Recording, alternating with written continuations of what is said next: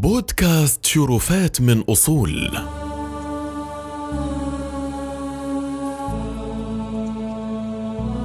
ارتكزت هذه الحلقة على مقالة للشيخ علي الطنطاوي رحمه الله وقد اختصرت وعدلت بما يتناسب ومقتضيات الإنتاج الصوتي.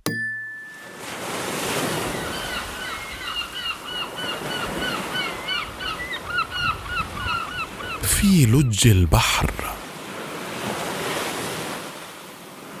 كنت على سيف البحر في بيروت وكان البحر هائجا غضبان يرمي بأمواج كأنها الكثبان وقد فر منه الناس فليس في الشطوط كلها على طولها وامتدادها من سان سيمون إلى الاوزعي إلا نفرا قليلا ولم أكن أعرف من السباحة إلا درسا واحدا كنت قد تلقيته منذ أكثر من ثلث قرن. على يد معلم لم يسبح أبدا يومها اغراني بحر بيروت فأخذت أسبح السباحة التي أعرفها أرفع رجلي وأحرك يدي فإذا تعبت خرجت أستمتع بالشمس والهواء وكنت ممتلئا بالصحة أكاد أتوثب من النشاط توثبا وكان الموت بعيدا عن فكري والموت ابدا أبعد شيء في أفكارنا عنا. وإن كان أقرب شيء في حقيقته منا. وعاودت الدخول في الماء وحاولت الوقوف فإذا أنا لا أجد الأرض الصلبه من تحتي. وحاولت أن أرفع رأسي فأنظر فإذا بي لا أجد الهواء ولا أبصر شيئا. وأحسست بأن الماء المالح قد تدفق على فمي وأنفي فأنا لا أملك إلا أن أبلعه وأنشقه. وبدأت أحس بآلام لا تصور ولا توصف. شعرت بذلك في كل ذرة من جسدي وروحي. وصار كل همي من دنياي أن أجد نسمة واحدة من الهواء فلا أجدها. فقلت هذا هو الموت. هذا هو الموت الذي أفر من الكلام فيه والحديث عنه والذي أراه بعيدا عني. لم يحن حينه ولم يدن موعده. لذلك كنت أؤجل التوبة من يوم إلى آخر. أقول إذا بلغت من الشباب تبت فلما بلغتها قلت أتوب في الأربعين. فلما جاوزتها قلت أنتظر حتى أتم بناء الدار.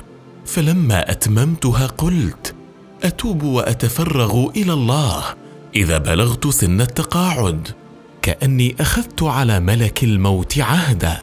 ألا يطرق بابي حتى أبلغ سن التقاعد. فها هو ذا قد جاء على غير ميعاد. وكان أول ما خطر على بالي أني كنت أتمنى ميتة سهلة سريعة تكون على الإيمان. وقد صغرت الدنيا في عيني بل امحت والله كلها من أمامي. حتى الأهل والولد شغلت بنفسي عنهم وازدحمت علي الخواطر فيما أفعله. فحاولت التشهد والتوبة اولا فلم أستطع النطق بشيء مما كان في فمي من الماء. وازدادت علي الآلام ولكنها لم تقطع خواطري وكان ذهني في نشاط عجيب ما أحسست بمثله عمري كله.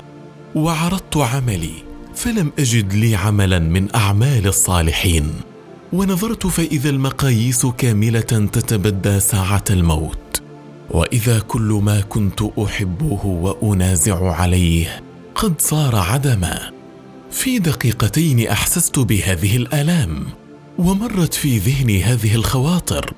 ثم لما خارت قواي وأوشكت أن أغوص أحسست بيدي تمس شيئا صلبا. أدركت أنه طرف من زورق ففرحت فرحة ما فرحت قط مثلها وشعرت بأني أرفع إلى الزورق. ثم غبت عن نفسي وهم يمسكون برجلي لأخرج بعض ما في جوفي من ماء البحر.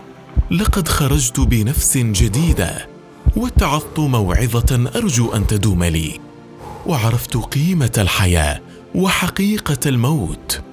ونحن لا نعرف من الموت إلا ظاهره دون حقيقته.